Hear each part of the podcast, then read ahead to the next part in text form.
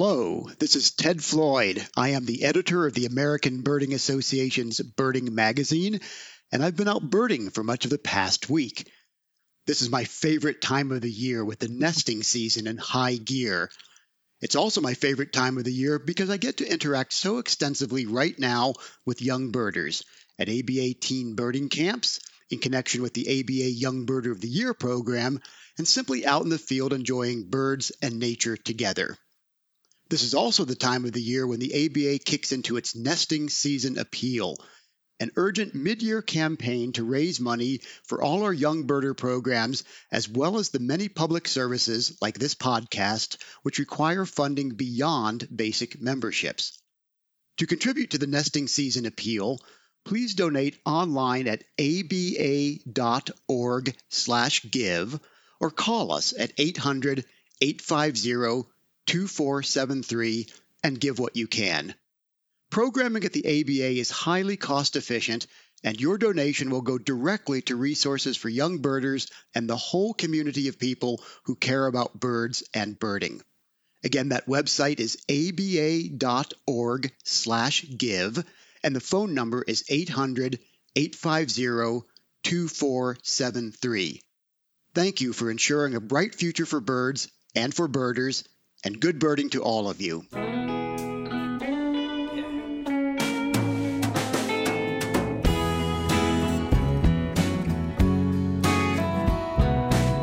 Hello and welcome to the American Birding Podcast from the American Birding Association. I'm Nate Swick, and I'm back, back from sunny, humid, and at least for one day, tropical stormy South Florida. It was a family vacation primarily, which is what I'm using as my excuse for not seeing short-tailed hawk or mangrove cuckoo again. Cuckoo, I feel, is a real long shot, especially in midsummer. But the hawk, yeah. My dad and I were driving down the road on Sanibel Island, and we had a dark buteo kind of whip by, one of those, you know, less than half a second things, and you know, all the boxes were ticked, uh, even though it was brief. But it was so brief that it's one of those things where you can't really tell the difference between what you thought you saw what you didn't see. So both of these birds will, for another year at least, remain a nemesis. Uh, the hawk, at least. I probably not fair to call a notoriously sneaky and difficult bird like mangrove cuckoo uh, that I haven't really even sniffed in the ABA area a nemesis. It's just a tough bird. But my time on lovely Sanibel Island, home of the famous Ding Darling National Wildlife Refuge, could be characterized by two species. One, swallow-tailed kite. There are so so many of them all across the entire state of Florida this time of year.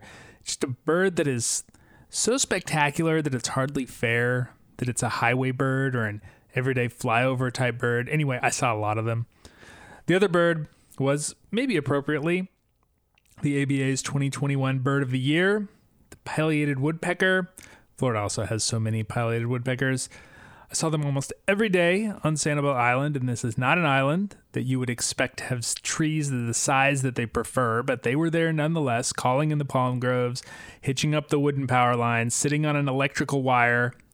I kid you not, that was something I had never seen before. And more than that, just like flying over the interstate highways on the drive home, you'd see a big bird flying over, and my first thought was, ah, it's a crow.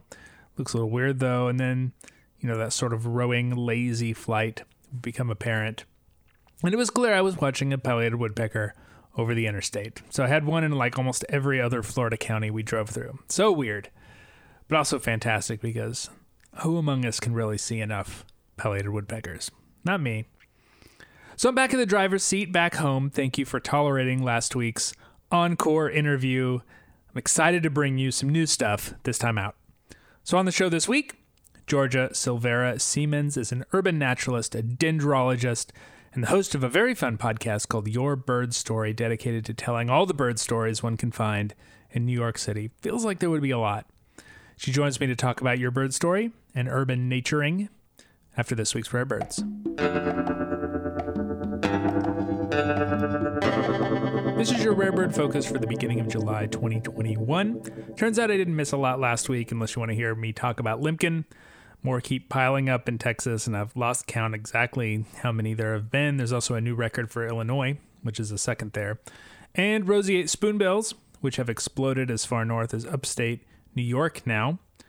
The biggest, maybe weirdest news of the year so far has to do with a Steller's sea eagle, first discovered in New Brunswick at the mouth of the Restigouche River, quite near the Quebec border, and again a few days later up the Quebec coast near Gaspé. Please forgive my poor pronunciation of these French names. Obviously, this would be a first record for both eastern provinces. 2020 2021 has been a weird year for Steller sea eagle sightings. There was one in Denali National Park last fall. You might remember I talked about an exceptionally odd report of a sea eagle photographed in Texas this past spring, and now this New Brunswick, Quebec bird. It is perhaps reasonable to wonder how many Steller sea eagles could have crossed over into North America. Well, sharp eyed observers, eagle eyed observers, you might say, sorry, might have solved part of this mystery. Both the Denali bird from 2020 and this recent Eastern Canada bird have been well photographed, and it appears that there is a pattern on the left wing that suggests that these represent the same individual bird. So, over the course of six, seven, eight months, a bird traveled from Denali National Park in central Alaska all the way to New Brunswick and Quebec. Of course, knowing this, you might wonder if that Texas bird has the same wing pattern. Unfortunately, that bird was never photographed in flight. We don't have the spread wing. We don't know. Maybe it's possible. Honestly, I don't know what scenario is more plausible, but can't blame it for wanting to spend a year wandering across the continent. That's all I have for the entire rundown of rare birds for any given week. Check out the weekly Rare Bird Alert report on the ABA website or at aba.org/rba. You can also join our rarity sharing Facebook group, ABA Rare Bird Alert, or follow us on Twitter at ABA Bird Alert. I'm a big fan of the growing birding podcast scene, and one of the more interesting ones out there now is Your Bird Story. It focuses on everyday people's experiences with birds in cities. It just wrapped up its first season. I'm joined by the host of Your Bird Story, Dr. Georgia Silvera Seamans. She is, among other things, the director of Washington Square Park Eco Projects, an urban and community forester, and one of the co organizers of Black Botanist Week. Welcome, Georgia. Thank you so much for joining me. Thank you, Nate. Thanks for having me. So, where did the idea for your bird story come from? Oh, I'm such a fan of this question. Um, it started with another program under Washington Square Park Eco Projects called Explore Birds. Mm-hmm. Explore Birds is our mobile pop up bird education oh, project cool. that we co designed with Street Lab, which is a street based experiential nonprofit in the city. And um, I could probably do a better job of describing Street Lab because I've worked with them so much. Sure, yeah. But they, for a long time, had an Explore cart, um, which was their pop up science cart that they would bring to different neighborhoods across New York City. And um, Leslie and I, Leslie's one of the co founders, we got in touch because we had started making specimens um, from salvaged birds and wanted a way to display those in public. So we got together, we got a small grant, and did a trial run in the fall of 2016. And so the program is Explore Birds. And we've been to four of the five boroughs of New York City. So sorry, Staten Island. It's tricky to get to Staten yeah, Island. Right. Um, and the program includes bird specimens, so study skins. We have a collection of birdie books for both um, for all ages. We have had times had binoculars. Uh, we have a listening station, and we have an illustration station. And the bird specimens, I mean, people have probably heard of, oh, what's your spark bird? Yeah. But yeah. I feel like the bird specimens themselves are literally spark birds. So true. It's so weird to have them like in your hand. It's it's I've seen it with kids and adults. It's like a really moving experience to be able to feel the feathers and, and have that sort of tactile, you know, experience with a bird. Yeah, you said it. Um, I found that children are much more willing to engage with the specimens by touch than adults. Yeah. Um, I think adults come with a set of fears about things that are dead, Yeah. um, about creatures that are dead, whereas children, depending on their age, haven't internalized that fear yet. Um, so with the the specimens really sparked people's stories, and for quite a while, I'm a notebook person, so I always have a notebook in whatever bag I'm carrying. I would, after every conversation with someone who told me a story, like make quick notes in this notebook. And it just, I didn't really know what to do with these notes. And certainly, I was missing the kind of emotion that was associated with the Yeah. telling of these stories. And I thought, huh, it would be really great to record them and not only record them, but share them with others, both as a way to literally share someone's story, but also as a way to get people living in cities to think about, oh, I also have a relationship with some birds in my park, and my experience is the same or different. And so it's a way to engage with birds um, in many different ways. It's an educational tool, it's also just kind of a booster tool. Like cities Yeah. are full of birds, and Yeah. that's sort of the origin of the podcast. It is really amazing how everyone has a bird story. I mean, you don't have to be like a bird watcher or a bird person, but everyone has a story about a bird that, I don't know, came really close to them and they got to see, you know, just how alive they are close up or, you know, they set out a feeder or even just some food that they scattered randomly on the ground and the birds came to it and they got to experience that. It is, it is wild. Like you, you let someone know that you are a bird person and they will tell you a bird story. For sure. And in the city, it kind of runs the gamut, I think, from um, the more common species. Mhm. You know, probably everyone has had a pigeon encounter. yeah, classic. Yeah, classic New York. To um, maybe a scarlet tanager story. So it Mhm. really runs the gamut in the city. And I think that speaks to um, the different ways that cities hold diversity, whether Yeah. it's human diversity or non human diversity. Um, I want to. I want to hear as many stories as I can and as people want to share with us about their bird encounters. Yeah. Is there a is there an individual story that has been told to you, or even just like a type of story that has been really gratifying to tell in podcast form? Oh, so you want me to pick a favorite? well, you don't have, that's why I said type, right? um, so I have two answers, and the first one is um, our concluding episode for season one, which is Oh, our yeah, Bird Girls good. episode. Mhm. Um, a type of, and it fits squarely into the category of type of story because we focused on girls. Uh, I would say they're all under, they're all fifth grade and younger.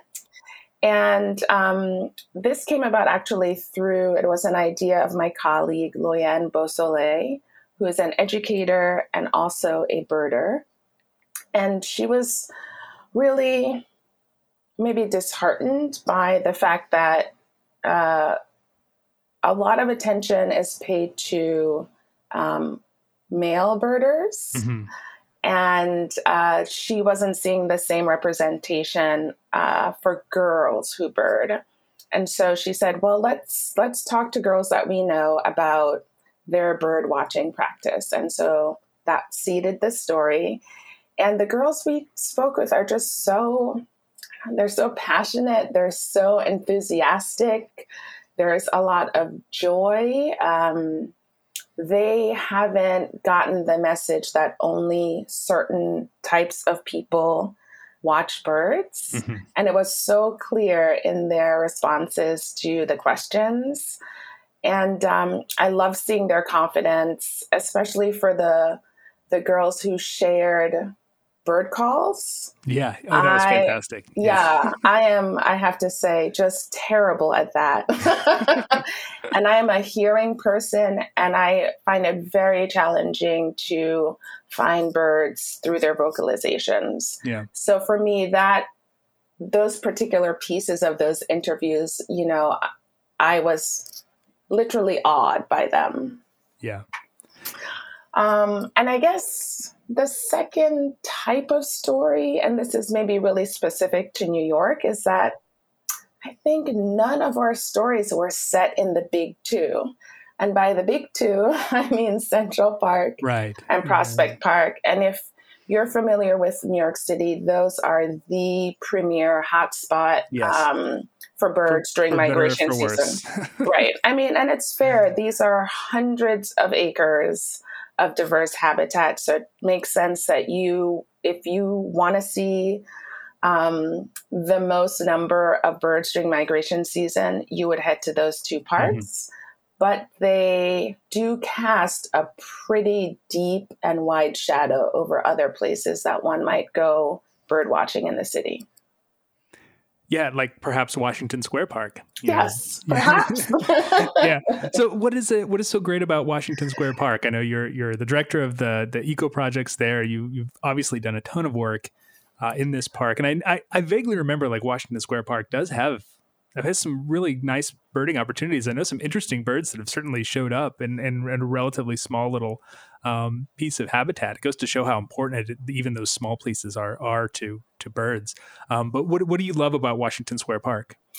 Uh, oh, so many things, but uh, related to birds. So, first of all, it is my patch. Uh, it's in my neighborhood. Mhm. It's um, very accessible in terms of distance to it from my apartment.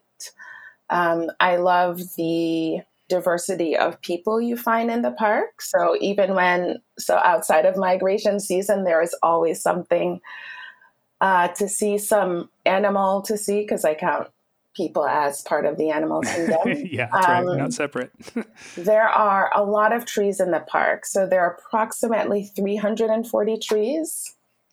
And if you use your eyes, so if you're sighted and um, you use your eyes to observe what's going on with trees in the park, there's something to see year round. Mhm. And so, as a tr- more tree oriented person than bird oriented person, that's kind of how I came to the park was through trees, and then the birds came along with that.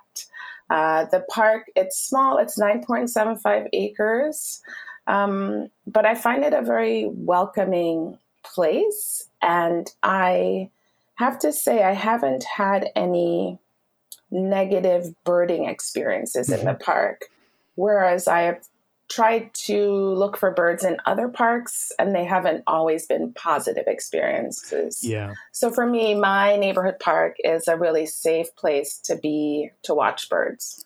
Yeah, it is interesting. You you you specifically say like 340 trees. Do you feel like you know like every single tree in that park and uh, the birds that you're likely to see in those those trees? Uh, I have a good handle on the lives of the trees, and there are definitely within that um, 10 acres micro hotspots in the park for sure. There are places that we'll know that if we go, we will see. Um, we will see warblers Mhm. um, in the oakiest parts of the park, for Right, example, yeah. which tends to be the northwest corner. Um, there's sort of a cluster of oaks going in the in that section of the park. It's also the section of the park that um, has, you know, all the layers of um, forest canopy. So it's a really rich place for birds during migration season. But certainly there are other areas of the park that work well for different types of birds. hmm Do you feel like the wildlife opportunities in places like New York and places like Washington Square Park are are sort of underappreciated? I mean, you talked about Central Park and Prospect Park being sort of I don't know, they they leave a big footprint, both literally and and figuratively. Other places are sort of underappreciated. Maybe people don't realize that there's nature to be found in a place like Washington Square Park or even a, a place that's smaller. Yeah, so you know, you you used the word, um, the term wildlife, and I Mhm. definitely think that a wildlife is underappreciated in New York and in most cities. Yeah. Um, certainly, if you're into birds, and or if you just got into birds last year during the quiet of the pandemic, of that, um, yeah, you know, birds got into the spotlight last year in a really big way. Um, but there's a lot of other creatures that inhabit the city. So, you know, you can think how many people are aware of lichen? Not many, right? or um, pollinators like native flies mm, are pollinators, yeah, yeah. or wildflowers like my friend and um, botanist extraordinaire, Marielle Anzelone. Um, she knows all the wildflowers that are mm. in New York City. And I think her favorite might be the pink lady slipper. It's an orchid. I have oh, yeah, never seen it. Yeah. Um, so there's sort of that category of wildlife that people aren't familiar with. And certainly trees. Um, my big love, which I think for most people is just kind of like a backdrop, and maybe they really think about the tree um, when they're sitting under its shade, or if it's a cherry tree during the spring bloom season, or if you're with, as I found with the birding community, community, they'll say, "Oh, the Cape May, it's in that tree, you know, the one with the green leaves over there," which I have heard people say.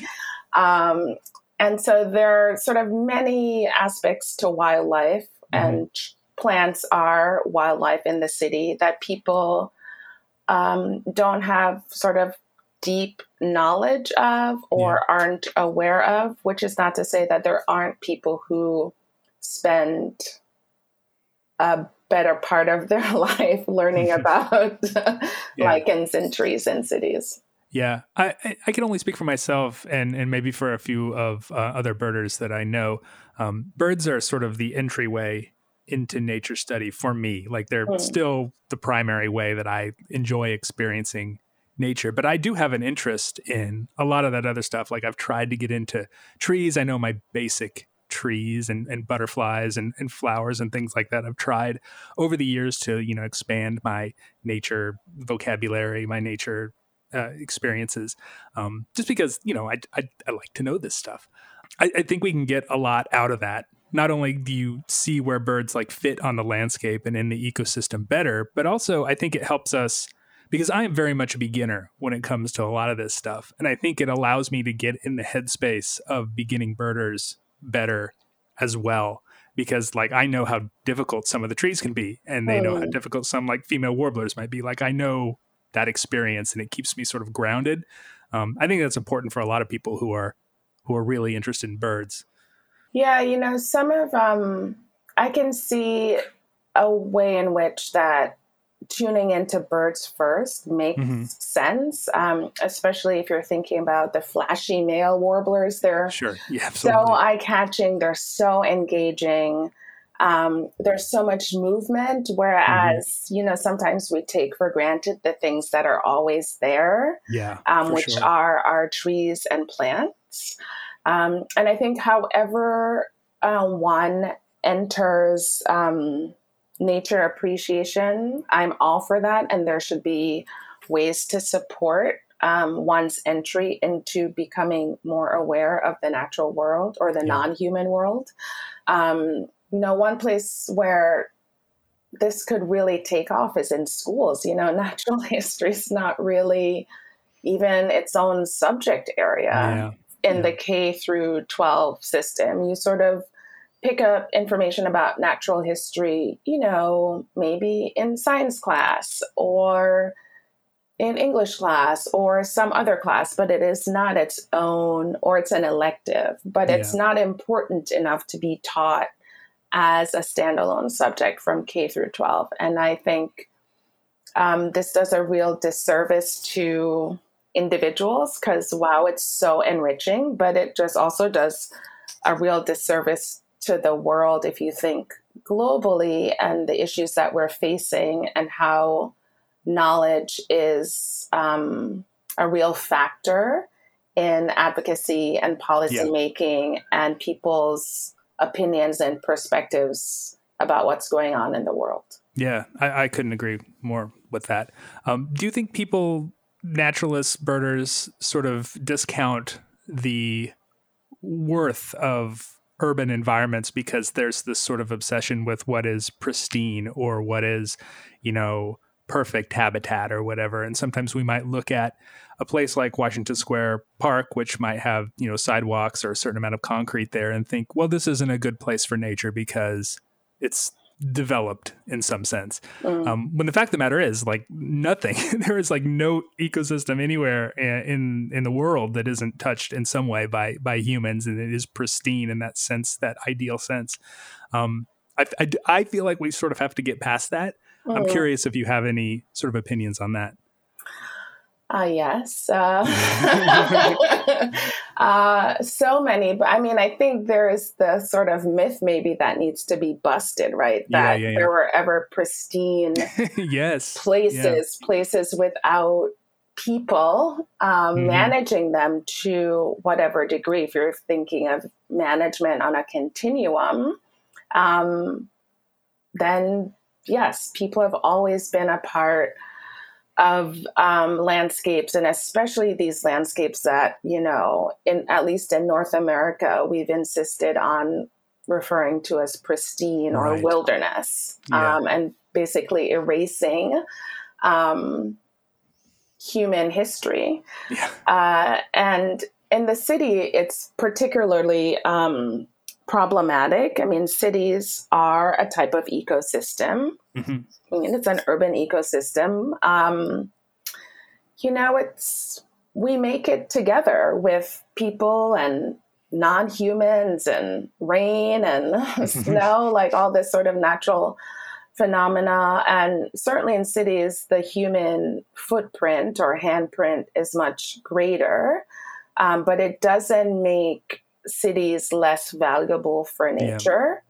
Yeah. And as much as I love Washington Square Park and think that it is a great place to engage with uh, plants and birds and bees and all of that stuff, in my mind, it certainly could be better. Mm-hmm. Um, and it's not optimal for wildlife. And because it's not optimal for wildlife, I also think it's not optimal for people because mm-hmm. there are so many benefits that you can get from being in really high quality, well functioning ecosystems yeah. as a human yeah. being. And so I don't think you you get to relegate some kinds of parks or green spaces to the rubbish bin or yeah. say that they're not good natural spaces. Um, everywhere can always be improved. And maybe our, you know, we are not going to reach our end goal in,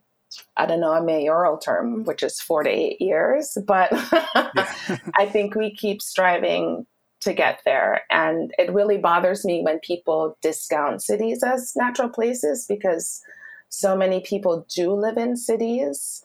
And I think there's a kind of um, there are problematic narratives that are wrapped up in dismissing a city as an unnatural space. Yeah. Yeah, birders go to landfills and sewage treatment plants. We have like no room to talk about, about questionable habitats. yeah. So, what can birders do to encourage management of of these parks for birding or just nature in general? Like, where do we need to make our voices heard? And I understand, like, there may be a difference between what we need to do in New York versus maybe a different city. But uh, I think some of the some of the roles are are the same, are similar. Yeah, I mean, I think plants are, you know, the key the key to a lot of this. Um, mm-hmm. If you're a terrestrial birder, certainly you won't see the birds if you don't see the plants. Yeah. Um, people talk about the Kirtland's warbler, which I've never seen, but certainly um, we know that it was in trouble because of loss of habitat, which is mm-hmm. forest based. And so for um, New York City or other cities, plants are really key. Um, and native plants are perhaps do more work than mm-hmm. uh, introduced species. Um, and there's sort of a lot of research that shows this, uh, and I am not one to say don't plant and introduce species because I also think you need to think about context and the life history of each plant. um, because natives do uh, exhibit invasive tendencies as well. So you really mm-hmm. have to get specific and not deal in generalities. Plants, native, um, preferably, but just really be as specific as possible. Mm-hmm. I would say go for trees. Um, and if you listen to Doug Tallamy, he'll say oaks all the way. so my favorite tree is a tulip tree. It doesn't bring all the caterpillars to the yard, but I still really love it. And would probably well. they do. Yeah, they I'd probably plant more tulip trees than oaks, but I, I won't get into a debate with Doug Tallamy. um, and not just trees, right? We're thinking about um, all of a all the different categories of birds and what their needs are. So you might need small trees, you might need shrubs, you might need a more diverse understory. I think mm-hmm. taking stock of your space, whether it's your yard or your neighborhood park, and figuring out, well, what am I seeing and what am I not seeing? And if I want to be seeing what I'm not seeing, what are mm-hmm. the plants that I need to insert into this space in order to boost the kind of diversity that I want to see. And it's yeah. kind of an ongoing conversation, right? I think in, I know for Washington Square Park, which I always go back to because it's the park space that I'm most familiar with, it's really, it's harder to make changes in the tree canopy than it is to make changes, let's say at the understory up to the shrub or even small tree layer there's much more flexibility there. There's much mm-hmm. more room. Whereas you might have to wait for a tree to come down um, before you can plant another one. And then you'll have to wait a certain number of years before you can really start to see some of the wildlife benefits that you might want to from that tree. So I think there's much more wiggle room in the lower parts of the canopy. So maybe that's where you put your focus. And Gosh, I mean, I don't do this, and certainly different cities have different governmental structures, but you know, in New York City, we have community boards, mm-hmm. and you know, you go to your community board beat meeting and you pester and bug people. Be persistent. Yeah. Be persistent. I don't do this at um, at my community board, and I certainly should. I definitely sort advocate with the Parks Department and um, also in conversations with the administrator of the park, talking to, you know, the park staff who work in your park is also really important. Uh, yeah, conversation and dialogue with people who are actually doing the work in your park can go a long way. Yeah. You mentioned tulip poplar, but I do have one final question for you. Do you have a favorite tree for birding? And maybe it can be like an individual tree that you really mm. like. I also like tulip poplar. I just put that out there. It's one of my favorite trees. I'm a big fan of river birch as well as a birding tree. It seems to attract a lot of little bugs that that the birds like. Yeah. So although the tulip tree is my favorite tree, and then I maybe I would classify by saying like my favorite northeastern U.S. hardwood. yeah. yeah, I'm sure you have lots of different lots of different categories. Yeah, but it, I think overall is my favorite tree. But in the park, and they're two, they're on the younger side. They're not bird hotspots. Um, though there was a Cape May warbler in one mm-hmm. of the tulip trees this spring. Um, and for birds i i yeah i have to say that oaks are really great mm-hmm. um, in the park that's where you're going to see a lot of warbler species and so i would say for me oaks are my favorite um, birding tree i would also but I want to add two more. so, uh, in the park, northern Catalpa, there are two. Mm. They're a pretty good size. Um, one of them was the first place that we started seeing redstarts when we started doing mm, our cool. biweekly bird surveys. And I knew that we could always go to that northern Catalpa and see a lot of redstarts. Um, and then the other tree is crabapple. So, oh, yeah. you know, in the fall, the yes, fruit, exactly. I mean, you see the robins, waxwings, catbirds, thrushes. It is just it. kind of Yeah. a bird. That's a place you want to be in the fall. Um, is by a crabapple tree. Yeah, I totally agree. I've had similar experiences with uh, with dogwoods, which do, do similar things. Any of those little fruiting trees Mhm. um, are just like magnets for birds, especially in the fall. Yeah. Oh, well, thank you so much, Georgia. Uh, you can find your bird story in all the usual podcast places. You can also find her online. I have links to all that stuff. Um, please check it out, uh, Georgia. It was a it was a real pleasure to talk to you. Thank you so much. Thanks a lot, Nate. I'm always happy to talk about Washington Square Park and urban nature. The American Birding Podcast is brought to you by the American Birding Association. If you like this podcast, please consider supporting it by joining the ABA. Members get more, like our great magazines, discounts to partners like Buteo Books, and opportunities to travel with us. Get more information at aba.org slash join. I do have some shout outs to make this week that I didn't make last week. Thanks to Richard Weinstein of Philadelphia, Pennsylvania, Julie Hupp of East Lansing, Michigan, Judy Grant of Chapel Hill, North Carolina, Wayne Gelfman of Sharon, Massachusetts, John Callender of Carpinteria, California, Kat Consler and family of Fairfax, Vermont, Matt Scott of Albany, Minnesota, Emily Larkin and Michael Kendrick of College Park, Maryland, Courtney Meckling of Hopwood, Pennsylvania, and Michael McCoy of Edmond, Oklahoma, all of whom recently joined the ABA. Noted this podcast as a reason. Thank you so much for that. Executive producer of the podcast and president of the ABA is Jeffrey Gordon, who, when asked for his favorite birding tree, just smiles and says, Oh, nothing, which I think is just sequoia. Technical production this week is by Greg Addington, filling in for John Lowry. Thanks so much, Greg, for stepping in when John left us in a larch. Additional help comes from David Hartley or Greg Neise, neither of which have a favorite tree, but David did note that his least favorite are mildly toxic, either hemlock or horse chestnut, but it does depend on which one makes him sick more. You can find us online at aba.org and on various social medias as American Birding Association or ABA. I was pretty excited for these credits, but I didn't want to make them too obvious. You know, it's a popular vein. So many of these tree jokes are boring, terrible. What's the worst that can happen, right? You turn out, facepalm, nothing I haven't been asking for. Questions, comments, corrections can come to podcast at aba.org. I'm Nate Swick. Thanks for listening. Stay healthy. See you next week.